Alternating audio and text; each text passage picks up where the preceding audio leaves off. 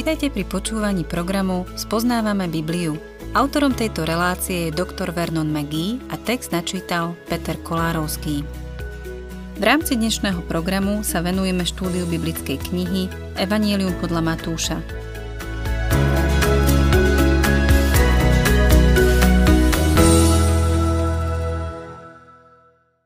Milí poslucháči, v 19. kapitole Matúšovho Evanielia sledujeme pána Ježiša, ako vstupuje do Judska. Vydáva sa na svoju poslednú cestu do Jeruzalema pred svojim ukryžovaním. Vo všetkom, čo robí a hovorí, vidíme istý zámer. Prečítajme si prvý verš. Keď Ježiš skončil tieto reči, odobral sa z Galilei a prišiel do judského kraja za Jordánom keď Ježiš skončil tieto reči. Aké reči? Tie, ktoré sme preberali od 16. po 18. kapitolu. Po skončení týchto rečí v Galilei sa presunul na juh a prekročil hranicu s Judskom za Jordánom, čo znamená na východnom brehu rieky Jordán. Matúš už neposúva dej Ježišovou činnosťou, ale skôr tým, ako sa fyzicky presúva smerom do Jeruzalema. V Cezarej Filipovej oznámil, že pôjde do Jeruzalema, aby tam zomrel. Najprv sa presunul do Galilej, kde strávil nejaký čas pri Galilejskom mori. Kafarnaum bolo centrom jeho pôsobenia a prešiel dokonca do Gadarského kraja. Teraz sa nachádza na hranici s Judskom. Druhý verš. Išli za ním veľké zástupy a on ich tam uzdravoval chcem zdôrazniť dve slova, ktoré vidíme v tomto verši. Tým prvým je zástupy a tým druhým uzdravoval. Už som na to viackrát upozornil a musím povedať, že som tým s pribúdajúcim časom čoraz viac ohromený. Neuzdraví len zo pár ľudí, ale celé zástupy. V dnešnej dobe by chodil po nemocniciach a vyprázdnil by ich. Chodili za ním zástupy ľudí, ktorí chceli byť uzdravení a on ich uzdravoval. Teraz k nemu prichádzajú náboženskí predstavitelia s otázkou ohľadne rozvodu. Pán Ježiš im odpovedá tým, že im pripomína Boží ideál pre manželstvo a dôvody pre rozvod. Tretí verš. Tu k nemu prišli farizei a podrobili ho skúške. Je mužovi dovolené prepustiť svoju manželku pre akúkoľvek príčinu? Farizei ho skúšali, respektíve pokúšali. Išli po ňom. Snažili sa ho pristihnúť pri tom, ako sa vyjadrí v rozpore s Mojžišovým zákonom. Nadniesli problém, ktorý je dnes tak ťažký, ako aj vtedy.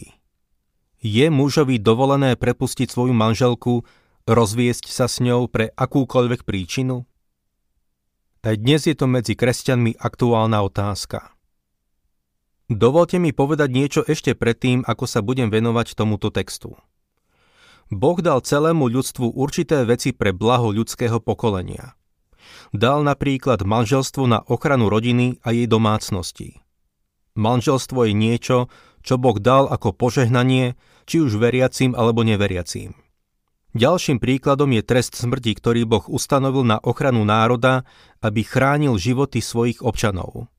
Takisto Boh dal zákon o sobote na ochranu jednotlivca, aby mohol jeden deň odpočívať. Boh dal tieto zákony na ochranu jednotlivca, rodiny a národa. Ide o všeobecné zákony, ktoré dal celému ľudstvu. Neskôr ich konkretizoval svojmu vyvolenému národu. Pozrime sa teraz na túto otázku ohľadne manželstva. Máme ju tu samozrejme v kontexte izraelského národa – dnes sa na túto otázku pozeráme vo svetle súčasného kresťana. Je mužovi dovolené prepustiť svoju manželku pre akúkoľvek príčinu? Čítajme štvrtý verš. Odpovedal im, či ste nečítali, že od počiatku ich stvoriteľ stvoril ako muža a ženu?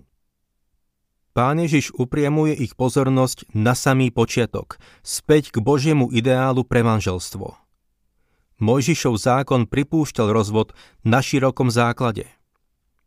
V knihe Deuteronomium 24. kapitole v prvom verši sa píše Ak si muž vezme ženu za manželku a potom sa mu znepáči, lebo nájde na nej niečo odporné, napíše jej prepúšťací list, dá jej ho a pošle ju z domu preč. Pokiaľ ide o Mojžišov zákon, rozvod nebol taký zlý ako manželstvo s cudzincom. Napríklad, ak sa dcéra kniaza vydala za cudzinca, bola vylúčená z izraelského národa. Časom však Mojžišov zákon stratil na svojom význame a k rozvodu často dochádzalo pod povrchnou zámienkou, ako napríklad, keď žena pripálila chlieb. Preto sa v dobe pána Ježiša veľa diskutovalo o rozvode. 5. a 6. verš. A ďalej hovoril. Preto opustí človek otca i matku a prilne k svojej žene a budú dvaja jedno telo. A tak už nie sú dvaja, ale jedno telo. Čo teda Boh spojil, človek nech nerozlučuje. Toto bol pôvodný Boží plán pre muža a ženu predtým, ako do ľudského pokolenia vstúpil hriech. Rozvod nebol v pôvodnom Božom pláne. Prečo? pretože hriech nebol v pôvodnom Božom pláne a rozvod je vždy dôsledok hriechu. Bez ohľadu na to, čo si myslíš, vo vzťahu medzi mužom a ženou je hriech, ktorý vedie k rozvodu. A tak pán Ježiš upriamuje ich pozornosť na pôvodný Boží plán. 7. verš Oni mu povedali Prečo teda Mojžiš prikázal dať prepúšťací list a prepustiť ju?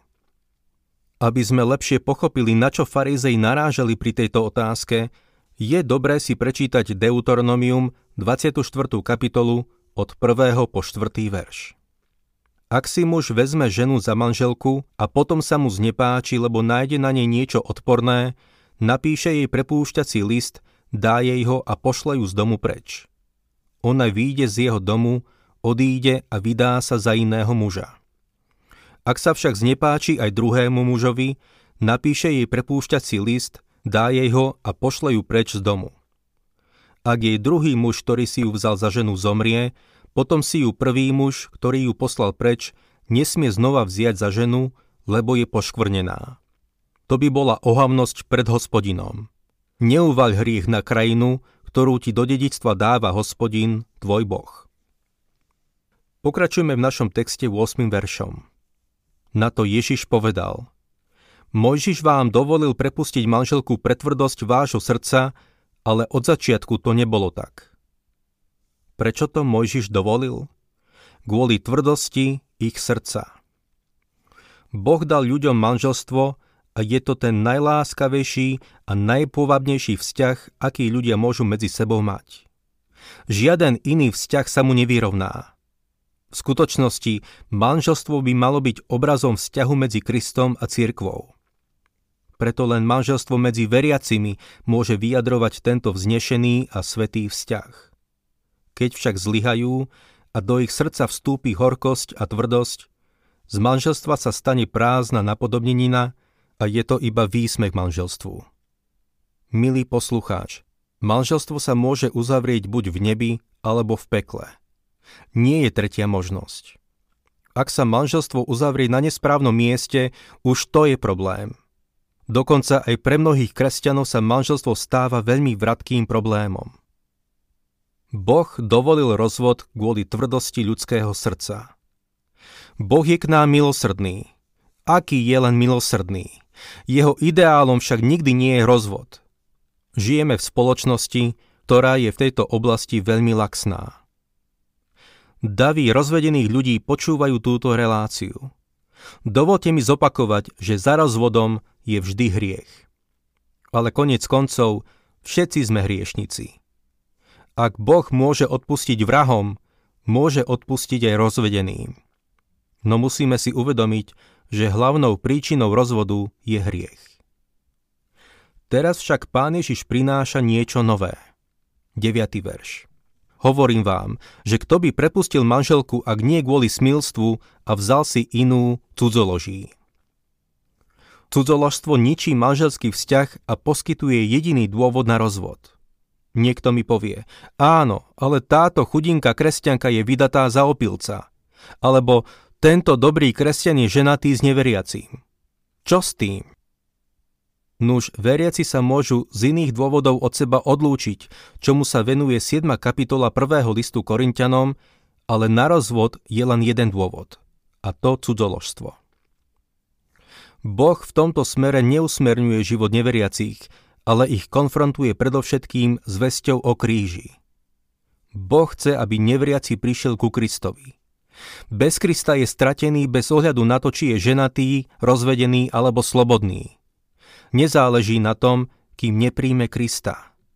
Čo je však dôležité je to, že veriacim dáva len jeden dôvod na rozvod – cudzoložstvo. Je tu však ďalšia dôležitá vec. Desiatý verš.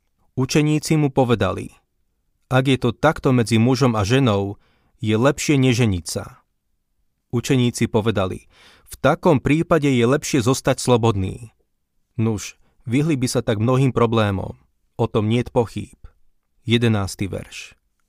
On im odpovedal, nie všetci chápu toto slovo, len tí, ktorým je to dané. Toto je také dôležité, najmä v dnešnej dobe. V nasledujúcom verši pán Ježiš formuluje jeden veľmi dôležitý princíp, s ktorým mnohí zápasia. 12. verš sú totiž ľudia neschopní manželstva, ktorí sa tak narodili zo života matky, iní sú neschopní manželstva, lebo ich takými urobili ľudia. Ďalší sú neschopní manželstva, lebo sa sami urobili takými pre nebeské kráľovstvo. Kto to môže pochopiť, nech pochopí. Sú ľudia neschopní manželstva, ktorí sa tak narodili zo života matky. Sú muži a ženy, ktorí nemusia vstupovať do manželstva. Vystačia si sami, ale to nie je pre každého. Iní sú neschopní manželstva, lebo ich takými urobili ľudia. Existujú cirkvy, ktoré majú pravidlo, podľa ktorého sa ľudia v určitých funkciách nemajú brať. Nemajú však na to žiadne právo. Ďalší sú neschopní manželstva, lebo sa sami urobili takými pre nebeské kráľovstvo. Poznám jednu ženu, ktorá išla na misijné pole – Skôr ako odišla, som sa s ňou rozprával. Povedal som jej, pozri, šanca, že sa tam vydáš, je mizivá. Na to mi povedala, premyslela som si to a som ochotná podstúpiť takúto obeď. Urobila to dobrovoľne. Stretol som sa s otázkou, myslíš si, že by sa mal kňaz či kazateľ oženiť? Boh dal k tejto otázke jasné usmernenie. Je to na každom jednotlivcovi. Toto rozhodnutie musíme spraviť sami za seba. Pokračujme 13. až 15. veršom. Vtedy k nemu prinášali deti, aby na ne kládol ruky a modlil sa. Učeníci im však dohovárali. No Ježiš povedal, nechajte deti a nebránte im prichádzať ku mne, lebo takým patrí nebeské kráľovstvo. Potom na ne kládol ruky a odišiel odtiaľ. Deťom patrí nebeské kráľovstvo. To sa týka aj tých, ktoré zomrú ako malé bábetká. Žiadne dieťa neodmietne Ježiša, keď mu o ňom svedčíme na základe Biblie. To je jeden z dôvodov, prečo by sme im mali hovoriť evanílium. Znamená to, že by všetci mohli byť spasení, keby prijali evanílium ako deti? Nie. Neskôr sa dostanú do veku, kedy sa budú zodpovedať za svoj život – Dôvod, prečo sa máme pokúšať o to, aby sa do ich srdca dostalo evanelium je ten, aby sa rozhodli pre Krista, keď sa dostanú do toho veku. Je dôležité, aby sme to nezanedbávali. Je zaujímavé, že pán Ježiš prešiel od otázky rozvodu hneď k deťom. Deti sú dôležité pri každom rozvode. Jedna žena raz za mnou prišla, že sa chce rozviesť, pretože už nemilovala svojho manžela. Povedala mi, Kvôli tomu všetkému, čo robí, ho už nemilujem. A počula som, že si povedal, že kde nie je láska, nie je vzťah. Chcem sa teda rozviesť. Je síce pravda, že kde nie je láska, nie je vzťah, a to je tragické, ale to nie je dôvod pre rozvod. Tej žene som povedal, hovoríš mi, že nemiluješ svojho manžela, ale miluješ svoje deti? Povedala, samozrejme, že áno, ale čo to má s tým spoločné? Povedal som jej, že to má s tým spoločné všetko. Musíš s ním zostať tak dlho, ako len môžeš, ak svoje deti miluješ. Milý poslucháč, už len kvôli tomu, že pán Ježiš povedal, nechajte deti a nebránte im prichádzať ku mne, by mal akýkoľvek manželský pár zvlášť kresťanský, urobiť všetko preto, aby spolu vydržal. Veľké percento detí a mladých, ktorí majú problémy so zákonom, pochádza z rozvedených a rozvrátených rodín. Divili by ste sa, koľko mladých ľudí sa odvrátilo od Krista kvôli rozvedeným rodičom. Pán Ježiš nespája otázku rozvodu a jeho lásky k deťom pre nič za nič. Má to veľký význam.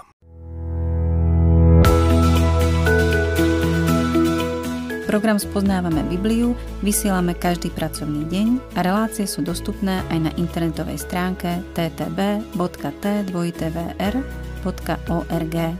Ak sa vám program páči, chceli by ste nám nechať nejaký odkaz alebo by ste tento program radi odporúčili ďalším, navštívte facebookovú stránku Spoznávame Bibliu alebo nám napíšte na e-mailovú adresu spoznávame.bibliu zavináč gmail.com.